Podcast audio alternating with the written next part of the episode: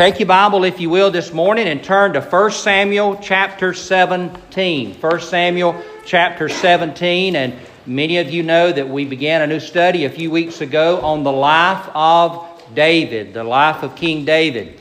And we looked at Saul. And you know, Saul was a man who was a lot like many people today. He wanted the blessing of God. He wanted the approval of God. He wanted God to make a way for him and to fight for him. But what he didn't want from God was God's commands and God to tell him how to live and, and the things that he should do. And we know that Saul rejected God's command and disobeyed God's command. And so the Lord sent word from Samuel, through Samuel, to Saul that he was rejecting him from being king over Israel. And then we saw last week, as Ann shared, how that God chose the sovereignty of God. In his sovereignty, he chose a new king, and that king was not a man that you and I perhaps would have chosen. As a matter of fact, he wasn't really a man, he was a boy. He was still a young boy tending his father's sheep, and, and how that uh, Samuel was sent to anoint David as king, and, and he looked over the eldest and the ones that would outwardly appear to be a good king, and, and God chose David. And now in we begin in verse 7 or chapter 17, and uh, in the latter part of chapter 16, just to bring you up to speed, David went back to tending his father's sheep, and the Bible says that the Lord removed his spirit from Saul, that God withdrew his spirit. Remember, I shared with you last week that in the Old Testament, under the Old Covenant, that God's Spirit did not dwell in the hearts of men and women. Remember, that was a prophecy from Jeremiah that there was going to come a day when they would not be taught the law of God, but that God would put His law and His Spirit within the heart of man. And that's the new covenant. You know, when the Holy Spirit came at Pentecost and when you're saved, the Holy Spirit comes and dwells within us and He fills us. But in the Old Testament, God would send His Spirit upon a person for a specific task. And He had placed His Spirit upon Saul. If you'll remember, Saul even prophesied when Samuel anointed him. But now Saul was rejecting God, and we see that God removed His Spirit from Saul. And the Bible says that a distressing spirit came upon Saul, and, and Saul became very depressed and very melancholy, and, and he was a very troubled man emotionally and mentally. And, you know, music is great. Now, music can be used for both bad and good. There's something about music that really affects us deep down. And we know in chapter 16 that Saul wanted someone to play music. You know, there were no podcasts, nobody had an iPhone, you know, no earbuds, you know, listen to your favorite music. But you know yourself, if you're feeling down or you're kind of feeling, you, you might try to put on a certain kind of music that you like and it maybe makes you feel better. Or music reminds us of things and reminds us, well, I don't need to go down this path very far, but you know, every couple has a favorite song, right? You know, I'm always talking about the 70s. I'm stuck in the 70s, as y'all know. But uh, what was that song in the 70s? Don't play, please, Mister, please, don't play B17. You know, you know, back in those days, you didn't have iPods, and you, you know, you had the little jukebox things that you'd press B17. And uh, anyway, it's just one of those old country songs nobody remembers. It was my song, it was our song, now it's over. You know, and songs remind you of events, they remind you sometimes of people. And, and so Saul wanted some music, and you remember David was a musician. He wrote many of those Psalms. And, and so they found David and they said, Hey, we'll bring this young man to you and he will play for you. So Saul, not knowing that God had chosen David to be the next king, again, we see the sovereignty of God at work then God causes Saul to choose, or Saul's servants to choose David, and David is brought to the palace. And, and David, when Saul is disturbed and, and, and in that melancholy mood, he will call for David, and David will play the harp. And, and then he'll go back and he'll work in the sheep. And so he's back into, back into to the palace. So that's the setting for chapter 17. And we all know what happens in 1 Samuel chapter 17. If you've ever been to Sunday school, it's probably one of the first stories you ever hear in Sunday school. It's David and Goliath. And what I've titled the message this morning is Facing Your Giant. Facing Your Giant. You know, all the things in the Old Testament are written for our instruction, written for our education to learn how to serve God and to honor Him. And so, here in this wonderful old, old story of little young David, the teenage boy, facing this monstrous man, Goliath, there are so many truths that you and I can learn, and I hope that we will learn them this morning. Well, let's first of all be introduced to the giant himself. And we find in 1 Samuel chapter 17, verse 4, says, A champion went out from the camp of the Philistines named Goliath from Gath, whose height was six cubits and a span. He had a bronze helmet on his head, and he was armed with a coat of mail, and the weight of the coat was 5,000 shekels of bronze, and he had bronze armor on his legs and a bronze javelin between his shoulders. Now the staff of his spear was like a weaver's beam, and his iron spearhead weighed 600 shekels, and a shield bearer went before him. And he stood and cried to the armies of Israel and said to them, Why have you come up to line up for battle?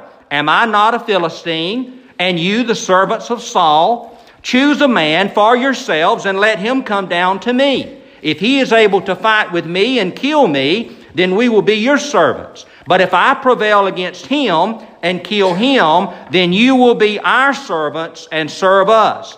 And the Philistine said, I defy the armies of Israel this day. Give me a man that we may fight together. When Saul and all Israel heard these words of the Philistine, they were dismayed and greatly afraid. Now, there's some old Hebrew me- measurements there, and, and they don't, you can't put them in your, you know, your, your little calculator and get an exact measurement because uh, cubits and shekels were measured in different ways by different people, but, but scholars have, have learned, and you can get an approximate estimation of exactly what uh, Goliath looked like. Basically, he was about nine foot nine inches tall, give or take a few. All right, I'm six one, so just add about three and a half foot to me. All right, he was a huge man, nine foot, little nine foot nine inches tall. Probably his armor that he wore weighed about 125 pounds. You know, that's just his chainmail that he wore on his chest. The, his spear was about 15 pounds. Just the, just the metal end on the end of his, not counting the wooden part, just the, just the iron spearhead was about 15 pounds. So, what that translates into is certain death for anybody that decides, I'm going to fight this man face to face, hand to hand combat. The challenge that he issued, any normal sized man with a sword and a spear and a shield, which is how you were going to fight him, you just you know, get your stuff in order because you're going to meet your maker pretty quick if you go out to meet this man. So here comes Goliath. And he issues, which was common in the ancient days, and, and uh, where one side would pick a champion and the other side would pick a champion. And those two champions would meet together, and, and rather than everybody getting killed, let's just let our champions meet, and, and, and whichever one wins, that's, that, that's who wins the day. And so here you have this great Goliath, and here he is issuing a challenge to the people of Israel. Now, of course, David's not there, not there in battle. He's not with the soldiers. He's too young. But before we move on to David, I, I, of course, we want to move this forward to you and I today, and, and there's no Goliath, no Philistine in the flesh facing us, but we know we all face obstacles. You know, some of us, it is anxiety. Maybe anxiety is your Goliath. You're just fearful. You're fearful about everything. It doesn't have to be any particular thing that you're fearful of, you're just fearful. Everything scares you, and anxiety, or fear, or depression, or lust, or bitterness, even hatred towards someone. And, that is how you live, and that is what you wrestle every day. And, and you feel just as a normal man would look at Goliath and say, uh, There's no way. I cannot beat this. It's too big for me. You look at your Goliath, your giant, whatever it might be that you're facing, something you cannot move past, and, and you look at it and it terrifies you, and you say, I, I just I can't do it. I, I, can't overcome this. I just cannot do it. Well, one of the wonderful, this is not just a lesson about people thousands of years ago on a battlefield. This is a lesson for you and I today. If you believe the Bible is the Word of God and inspired by the Holy Spirit, then this story about David and Goliath is for me, and it's for you. It is to help me and to help you to overcome the giant, the Goliath that we face in our life, whatever it might be. It might be a marital problem. You might say, you know, we just can't get along. You know, I, I don't love her anymore. I don't love him anymore. Maybe that's your Goliath. I don't know what it is. But I know that everybody here has a Goliath. I have them. You have them. And I want you to take a moment this morning and let's look at well, how did David, how did David face down his giant? How did he defeat this mountain of a man? Well, look there in verse number 20, chapter 17, verse 20. Now, we know first of all in verse number 17, if you go back to verse 17, there was 40 days, the Bible says in verse 16, morning and night, that Goliath came forward. Now, everything has meaning in Scripture, and numbers mean something in Scripture. Uh, does anybody remember what 40 symbolizes in the Bible? You know, it rained 40 days and 40 nights. Jesus was in, he fasted for 40 days. So, so, so 40 symbolizes trial, it symbolizes a period of tribulation and trial. And here is Goliath for 40 days, he comes out and he defies the people of Israel. So it's like a great tribulation, a trial that they're going through. No, you know, I mean, what an embarrassment. Think about it. You're a nation. You got your best men, all your army. They're out there arrayed in battle. And here comes this guy and says, Come fight me. I dare you. Come fight me. Nobody moves. I mean, you know, you, you had to think about, you know, you're all cowards. I mean, you, you, you're whatever the insults were thousands of years ago in David. I don't know what the, the common insults were, but you can imagine they were being hurled across the battlefield. You're nothing. You're not really men. Come fight me. I dare you. Nobody moves. 40 days, 40 nights. Can you imagine the morale of that army? It was, it was nothing. That They had no champion. Remember, Saul, the Bible says, was head and shoulders above everybody. Well, he didn't move.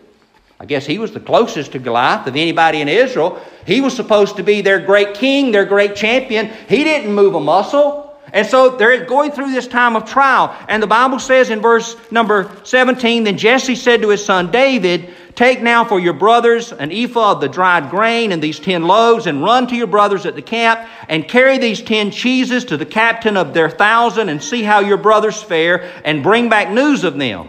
Now, Saul and they and all the men of Israel are in the valley of Elah fighting. Well, they weren't really fighting, they were just sitting, basically, sitting uh, with, against the Philistines. So, verse 20. So David rose early in the morning and left the sheep with a keeper and took the things and went as Jesse had commanded him. And he came to the camp as the army was going out to the fight and shouting for the battle. For Israel and the Philistines had drawn up in battle array army against army, and David left his supplies in the hand of the supply keeper, ran to the army, and came and greeted his brothers. Now, I want to give you several things that you can be, and you and I can do and be, just like David. What did David do to defeat this giant? The first thing he did, and it's the first thing you and I must do if we're going to defeat our giant, I propose to you to follow David's footsteps, is to be faithful. Be faithful. What did David do? His, his fa- he's keeping the sheep, an unimportant task. A shepherd is nobody important. He's doing an unimportant task. His daddy says, Listen, get up and take this food to your brothers who, who are doing something really important. They're defending the country. They're out there putting their lives on the line, and, and you're just back here tending sheep. But I want you to go support them and take them some food and, and take their captain some food and, and find out what's going on. And so I like what it says, and David rose early in the morning.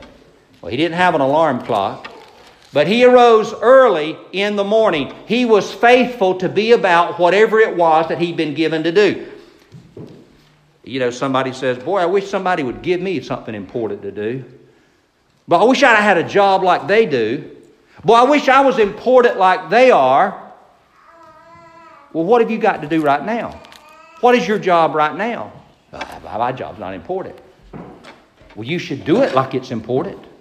If you want to be like David, if you want to defeat the giant, Don't expect to do more than you're already been given to do if you can't do that that you have. The Bible says, Jesus said in Luke chapter 16, verse 10, He that is faithful in that which is least is faithful also in much. And he that is unjust in what is least is unjust also in much. David was faithful as a shepherd, he was faithful as a lowly musician to the king. He was faithful as an errand boy. He woke up early in the morning, he went about his task. So let me tell you, if you want to defeat whatever giant you face, number one, do the things you've been given to do to the best of your ability.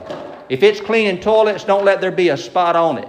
If it's sweeping, get up all the dust. Don't sweep it under the rug. Whatever it is that you've been given to do, do it like you're doing it for the Lord because the Bible says, whatever your hand finds to do, do it as unto the Lord. We're commanded to do whatever we do as unto the Lord. So, number one, be faithful in what you have to do right now. Don't pine away about what you wish you could do. Don't pine away about all the important things that somebody ought to give you to do. But whatever it is that you are doing now, no matter how lowly it is, do it to the very best of your ability. That's what David did. David was doing the lowly job he had to the very best of his ability. Now, notice verse 26. It says, David is there. It says, Then David spoke to the men who stood by him, saying, What shall be done for the man who kills this Philistine and takes away the reproach from Israel? For who is this uncircumcised Philistine that he should defy the armies of the living God? Now, I believe for the first time we get a picture of the passion that lies in the heart of David. David was a man who had passion. And I would give that as, as the second thing if we want to follow David. A lot of words we could use, but I just thought I would use a very simple phrase be fired up. Be fired up. And, and David is stirred up. He's fired up. He listens to this Philistine, and, and it, it causes him to burn on the inside. He said, Now hold on just a minute. And he begins to ask questions. He says, Who is this guy that he should defy the armies of the living God. He said, Listen to what he's saying. Who is this person? Who in the world is this guy? David is fired up. D- David is, is angry. You say, Well, that's not very Christian, is it? Well, remember, I, I'm very fond of saying, when you wear your WWJD bracelet and you say, What would Jesus do? What have I often said? Always remember, that includes turning over tables and chasing people with a whip. Remember Jesus cleaning out the temple? Jesus was aroused. His anger was aroused, and his righteous indignation came forth when he saw the house of prayer of his Father being used as a place of profit and, and people prostituting, not their bodies, but prostituting the temple and using the temple for their own purposes. His anger was aroused, and he said, You've made my father's house, which should be a house of prayer, a den of thieves. And he, and he turned over the tables and he, he chased them out with a whip. It's not Bible, but my grandfather said it, so I'm going to share it with you because I've often remembered it. He said, A man that never gets angry is either a saint or not worth killing. and I've often remembered that. If nothing ever bothers you, well, I wouldn't. Even, I, am going to change what my granddaddy said because it doesn't match up with the Bible. Because even the saints get angry. I'll just say, if you never get angry, you ain't worth killing.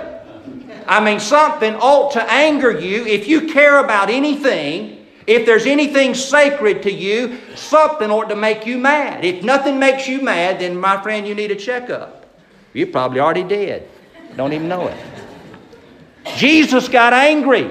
But now there's a difference. The Bible says, be angry and do not sin. You see, God in His perfection can have just the right amount of, if you want to call it emotion, whatever you want to call it, the right amount of emotion and not go beyond. But we as frail humans, if we're not careful, our anger gets out of control and it gets like, it's like a, you know, good passion, if you will, is like fire in a fireplace. Does a great job firing the stove. It, it cooks, it warms, but most of us, we get angry, it's like a wildfire. It just burns down everything. Starts out good, but it burns the house down and, and the barn and everything else. But we should have a passion for what is right. Let me tell you, uh, this is in the news, but when you hear them talking about aborting babies right up to the point of birth, I mean, that, that, that ought to cause you to be stirred. That ought to create some passion in your heart. I, I mean, it's a slippery slope when people uh, begin to sin and, and disobey God. There's a slippery slope. And there are things that should cause us to be passionate. The great apostle Paul, and then we'll move on over in Acts 17. It said, Now Paul was waiting for them at Athens. His spirit was grieved and roused to anger as he saw that the city was full of idols. So he reasoned and argued in the synagogue with the Jews and those that worshiped there, and in the marketplace day after day with any that claimed to be there. So here is Paul. Listen, David was faithful in the little things he was given, but David was also fired up. He had a heart that could be stirred to action by things that, that stirred and fired him up, that angered him with a righteous indignation. Well, notice the third thing. Look there in verse 28. Now, Eliab, the oldest brother, you remember him? He was the one that came first before Samuel, and that Samuel thought to himself, surely this, this is the Lord's anointed. I mean, he looked at Eliab, and we don't have any, we don't know what Eliab looked like other than the fact that God said, look not as his statue or, or the way. So obviously, he was an impressive man. And, and Samuel looked at him and thought, this has got to be, this has got to be the king. I mean, he looks like a king. But the Lord said, no, no, it's not him. So here he is. He's in the army. So he know he, he's, he's a man's man, but yet he's been letting uh, the Philistine uh, shame him for 40 days. But anyway, he says, Now Eliab, his oldest brother, heard when he spoke to the men, and Eliab's anger was aroused. Now he got angry too against David. But you see, his anger is misplaced. A- David's anger is toward the Philistine the true enemy. Eliab's anger, because I would propose, not, I'm not a psychiatrist, but just read it, he should have been out there fighting the Philistine himself, but he's probably mad at himself. But his anger now is pointed toward David. And his anger was aroused against David, and he said, Why did you come down here? And with whom have you left those few sheep in the wilderness? I mean, you're a shepherd, but my goodness, at least you'd have a big flock. You just got a little flock. Those few sheep in the wilderness. I know your pride and the insolence of your heart, for you have come down to see the battle. Well, boy, this is from you. Now, th- listen, David hadn't even met Goliath yet. This is from his flesh and blood, talking to him about. This is his older brother that's supposed to be looking out for him. He's just slapped him down and basically said, My goodness, boy, let's just, if I could do the William Pope paraphrase, he said, Boy, will you shut up? You don't know anything. You're just a little boy. Go back to the sheep. You don't know, you're not, a, you don't know nothing, you don't know, you don't know nothing. That's the Atkinson County. You don't know anything. You don't know anything about fighting the battle. Go back home. My goodness. But what did David? Now, if David would have been like most of us, he'd say, well, you, you know, you're, you're, you're right boy, he just embarrassed me in front of everybody. Here I am, come out to see, you know, come out to the battle, and here's this my older brother, and and and you know he's everybody looks up to him, and and uh, boy, he just slapped me down in the worst way. I just need to go home. But what did David say? David said, if I can find it, he said, then, then David said, uh, verse 29, what have I what have I done now? Is there not a cause? Then he turned from him toward another and said the same thing, and those people answered him as the first ones did. You see, the third thing I would give you is be tough. If you are going to fight the battle that you have to fight, you're going to be sometimes castigated, sometimes you're going to be insulted, as David was. And David had aroused bitterness and resentment in his brothers.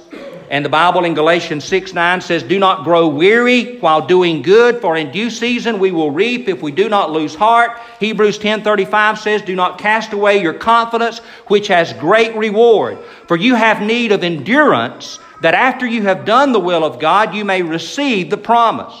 Luke 18, Jesus said, Then he spoke a parable to them that men always ought to pray and not lose heart. Don't quit. If you're going to defeat your giant, yes, you have to be faithful and, and yes, you have to be fired up and, and have a great desire to defeat your giant, but you also have to be willing to keep going, to be tough, not to be easily deterred from your ultimate task.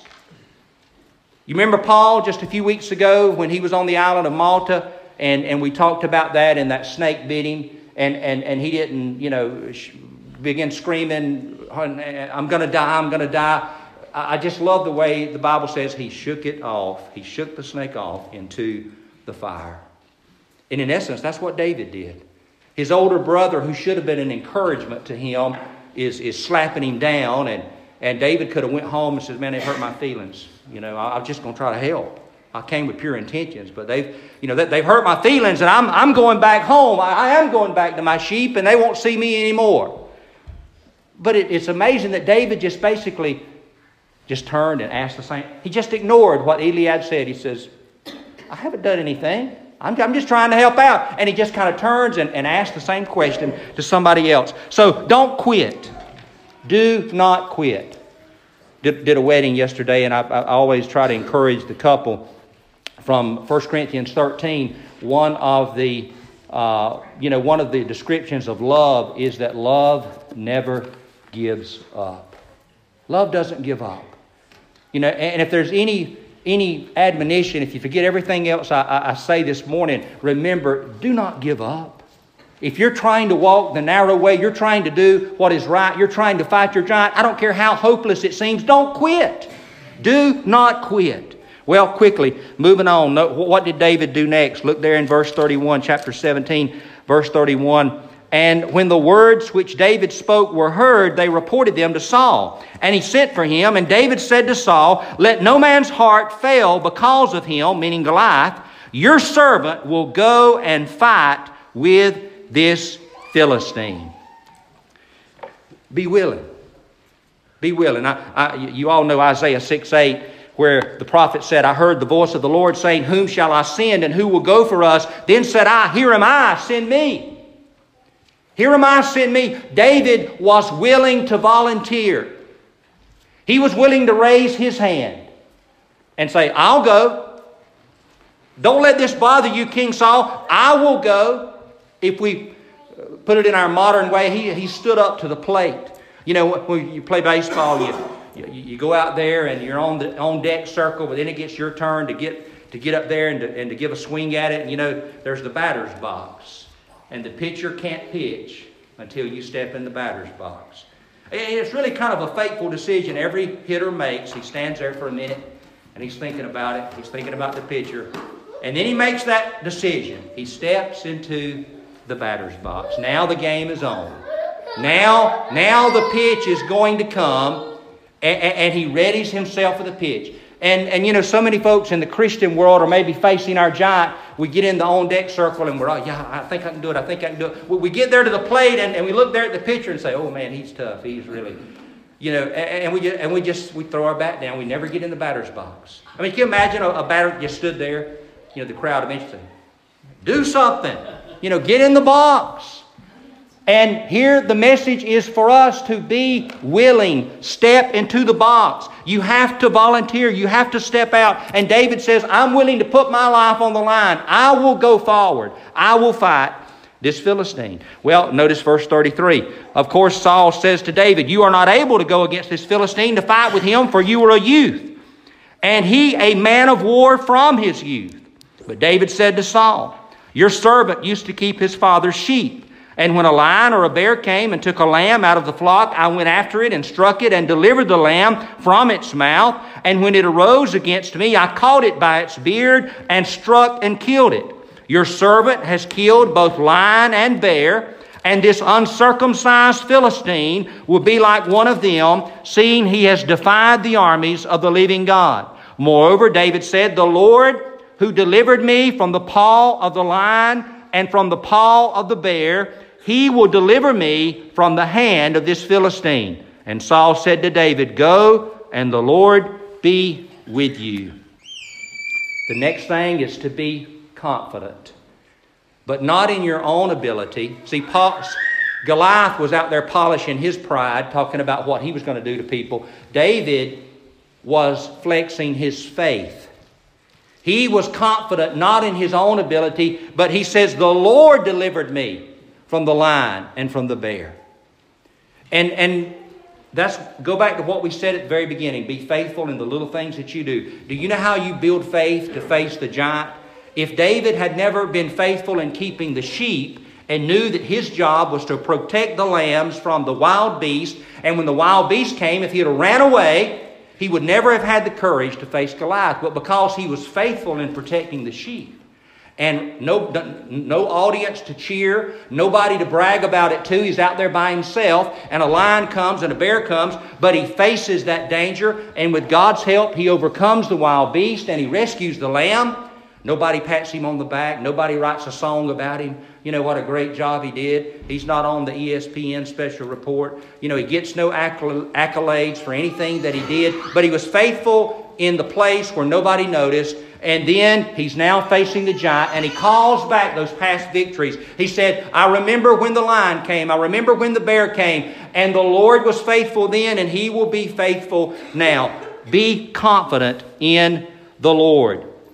And let's move quickly on. I, I, matter of fact, before we do, I, I, love this song, Having Faith in God. Some of you know this old, old hymn, Have Faith in God. I, checked up a little bit on this old hymn. It was written in the early 30s by a Southern Baptist preacher, actually. He was out in Oklahoma and doing a, a revival service. And, and it was during the time of the Depression. And he just seen so many people who were struggling and having a difficult time. And these words came to him, trying to encourage people to have faith in God. Some of you remember, have faith in God when your pathway is lonely. He sees and knows all the way you have trod, never alone, are the least of His children. Have faith in God. Have faith in God. Have faith in God when your prayers are unanswered. Your earnest plea He will never forget. Wait on the Lord, trust His word, and be patient. Have faith in God. He'll answer yet. Have faith in God in your pain and your sorrow. His heart is touched with your grief and despair. Cast all your cares and your burdens upon Him and leave them there. Oh, leave them there. Have faith in God, though all else fail about you. Have faith in God, He provides for His own. He cannot fail, though all kingdoms shall perish. He rules, He reigns upon His throne. And the final chorus Have faith in God, He's on His throne. Have faith in God. He watches o'er his own. He cannot fail. He must prevail. Have faith in God. Have faith in God. How are you going to face your giant? Have faith in God. Be confident in him. Well, quickly, what did David do next? Verse 38. Saul clothed David with his armor, and he put a bronze helmet on his head. He clothed him with a coat of mail. David fastened his sword to his armor and tried to walk for he had not tested them. And David said to Saul, I cannot walk with these, for I have not tested them. So David took them off. The next one is to be yourself. Boy, that had to be a sight. Remember, the Bible says Saul was head and shoulders above anyone in the land of Israel. David is a teenage boy. Can you imagine David trying on? I read one writer, it said, you know, Saul was a 56 long and David was a 32 short you know, and he and he put it on, and it just it just it wasn't going to work, you know, and and and look good on Saul, but Saul wasn't going to wear it out there and face Goliath. So Saul said, "Hey, I'll give it to David. Maybe he can do something with it." But David said, "I, I can't do it. This is not who I am." And I think this is a great mistake for anybody, really, but sometimes for preachers and people in ministry. You know, we look at somebody else and we say, Boy, I wish I could be like them. Oh, I wish I could sing like they do. I wish I could preach like they do. I wish I could teach like they do. Boy, I wish I had their personality, the way they just meet people, and I wish I was smart as they are. I, boy, if, if I was like that, the things I could do. Boy, if I just, if I think back, Paul, Lord, remove this thorn from me. If you take this thorn away from me, oh, the works I could do for you. And I, Paul didn't realize the very source of his strength was the grace that God was pouring out because of that thorn in his flesh. And David had to be who he was. David wasn't a warrior, he was a shepherd. He didn't kill the lion and the bear with a warrior's weapons, he killed them with a shepherd's weapons. And what had worked against past enemies must be the same thing that would work against Goliath. And so David says, I'm, I'm got to be who I am. Saul, I'm not you. And God made you who you are. Don't try to be somebody else. Stop trying to look like somebody else. Stop trying to be somebody else. Just be who you are. Be who you are. That's okay to comb your hair and wash your face. That's good. Try to improve yourself the best you can. And I'm not just talking about in a physical sense, I'm talking about in, in our Christian walk. Look at other people and see how they do things. Well, that's good. We need to learn from other people and, and learn how people walk with the Lord. But you still have to be you. You can't be anybody else. All right, notice what David did next, verse 40. Then he took his staff in his hand, and he chose for himself five smooth stones from the brook, and put them in a shepherd's bag and a pouch which he had, and his sling was in his hand, and he drew near to the Philistine. Now, although David refused the king's armor, he could not be Saul. He was not a warrior by trade, he was a shepherd. Yet David did not fail to prepare. And that's the next thing David did. David did prepare. But he, he had to prepare based on who he was. Not with Saul's chainmail and a shield and a sword, but he went down to the river and he got those five smooth stones that he knew how to put in his sling. And he got those, he picked just the right ones out that he knew would work well. So David prepared himself. And when you're facing trouble and you're facing a giant, whatever it might be, we need to prepare. You know what you're facing. I mean, if you're trying to graduate from school, my advice is pray, but you might want to study too. That's going to help. You know, you're trying to lose weight, pray, but stop eating. That'll help too. Prepare. You know, David didn't simply say, all right, Lord, you go kill that giant. Oh, you know what? I forgot my stones. I, I, I, didn't, I didn't get any stones. Well, the Lord will take care of it. No, David knew the weapon he had. And he knew what it took to operate that weapon. It was a sling, and he got those smooth stones. And David went out, he did what he knew to do based on who he was, who God had made him to be. He prepared himself. Well, notice next, verse 41.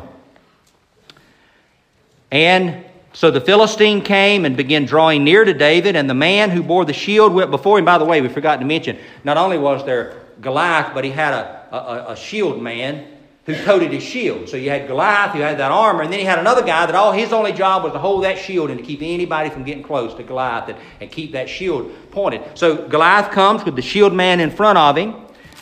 In verse 42, and when the Philistine looked about and saw David, he disdained him, for he was only a youth, ruddy and good looking. So the Philistine said to David, Am I a dog that you come to me with sticks? And the Philistine cursed David by his gods. And the Philistine said to David, Come to me, and I will give your flesh to the birds of the air and the beasts of the field. And David said to the Philistine, You come to me with a sword, with a spear, and a javelin. But I come to you in the name of the Lord of hosts, the God of the armies of Israel, whom you have defied.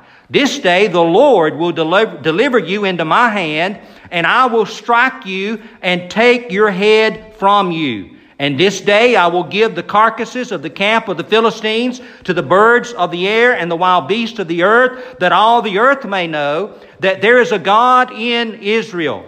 Then all this assembly shall know that the Lord does not save with sword and spear, for the battle is the Lord's, and he will give you into our hands.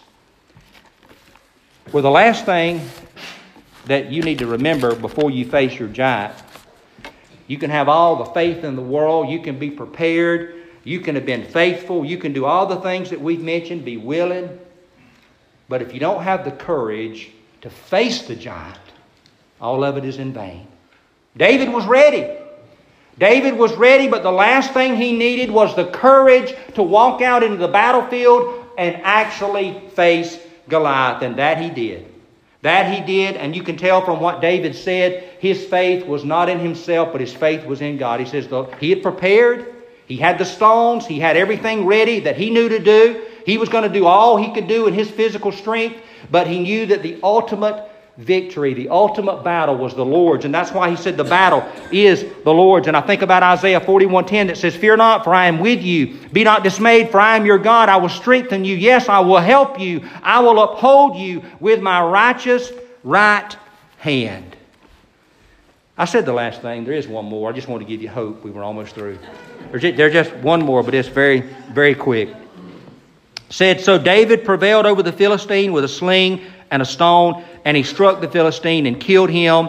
But there was no sword in the hand of David. Remember, David had said, I'm going to take your head from your body.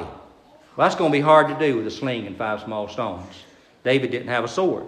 So the last one is to be thorough. So what did David do? Therefore, David ran and stood over the Philistine. Now, of course, I missed the best part, right? That's where David, you know, slung the stone and, and it flew and it's already hit Goliath in the center of his head. And, and the stone has, has killed him. He's, he's fallen down dead with a stone in the middle of his head.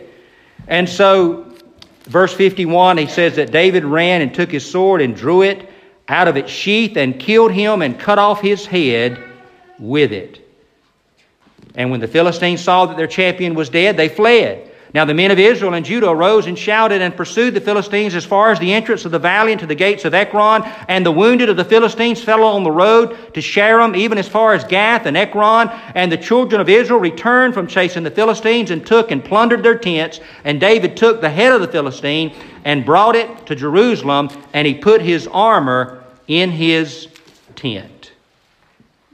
David finished the job. Cut off Goliath's head. You know, David didn't have a sword and a shield when the battle started, but he did when it finished. He got Goliath. Took Goliath's sword and he took his armor and, and he took them back as a trophy of war. And he put them in his tent. So, who will, who will I be?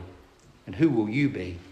We can be Saul, who sat over nursing his fears. Saul was always scared of everything. Saul was just wringing his hands. What are we going to do? What are we going to do? I don't know what we're going to do. What, what are we going to do? Or we could be like David's older brother, Eliab, and, and what he did, he fed his jealousy. You know, he's jealous of everybody. Who, you know, my little brother trying to show me up. You know, I'm the oldest. I'm the one protecting the homeland. You know, go back home. You're making me look bad worried about his, his image and how he looked. Or you could be like Goliath. He was just, as I said earlier, polishing his pride, all he was. He was, he was a great warrior and he knew it. Nobody was as good as he was. Or what about David? Maybe we can be like David and we can flex our faith. That's how we face our giant. Flex our faith, not your own confidence, not your own pride, not what you can do, but what can God do? Remember, it's not great faith in God you need when we talk about flexing faith. It is simply faith in a great God. Don't worry about the size of your faith. Don't worry about, well, I don't have enough faith. Just focus on the greatness of God. And take what little bit of faith you have, because everybody has a measure of faith God has promised. Take the little measure you've got and take that little bit of faith and put it in God's greatness. And focus on His strength and not your weakness. That's how you face your giant. That's how I can face my giant and defeat him. And you can face your giant focusing on the giant slayer who is not David, but it's God. It's God. Let's pray. Father, we thank you in Jesus' name for the teaching of your word, for the story of young David, who in the tenderness of his heart, he was foolish enough to believe you and to trust in you. And God, I pray that we would take the lesson that we learned from this story. And God, we would apply it to the challenges that we're facing today in our life. Whatever it is that is defeating us today, the people here in this congregation and myself, whatever it is that is beating us down and, and destroying our confidence in who you've called us to be, I pray, God, that like David, we will rise up and we will rise up with faith in you, and we will lift up our faith, and we will destroy and face down our giant. In the name of Jesus, the name that is above every name. There's one here today that you're calling by your Holy Spirit that does not know Jesus as Savior. I pray, God, you would draw them and, and draw them to you. And Lord, I pray they would come to faith in Christ today. In Jesus' name we pray. Amen. As we stand and sing, if you're here this morning, maybe the Holy Spirit is stirring your heart and and you want to come and you want to pray, or I'll be glad to pray with you. You just obey the Holy Spirit as we stand and sing.